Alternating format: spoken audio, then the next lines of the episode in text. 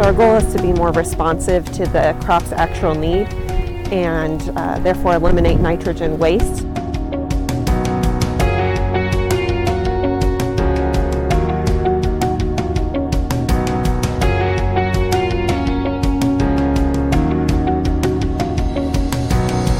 Field day uh, will have several speakers and we're really hoping to share the information about why we were interested in trying to use a drone for nitrogen management and share some of the results that we've seen after the first year and then what we've seen during this growing season as well.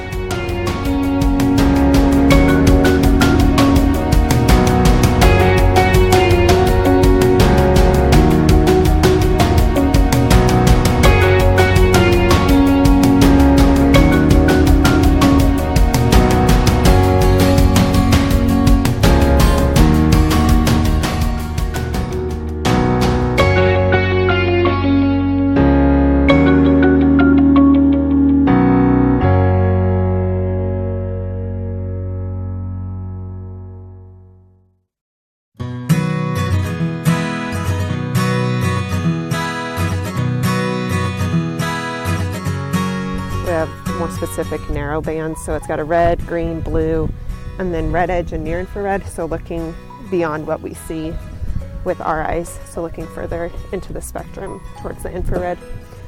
Um, so that's what helps us have more of a visual of what's going on with the crop before our eyes would be able to detect it.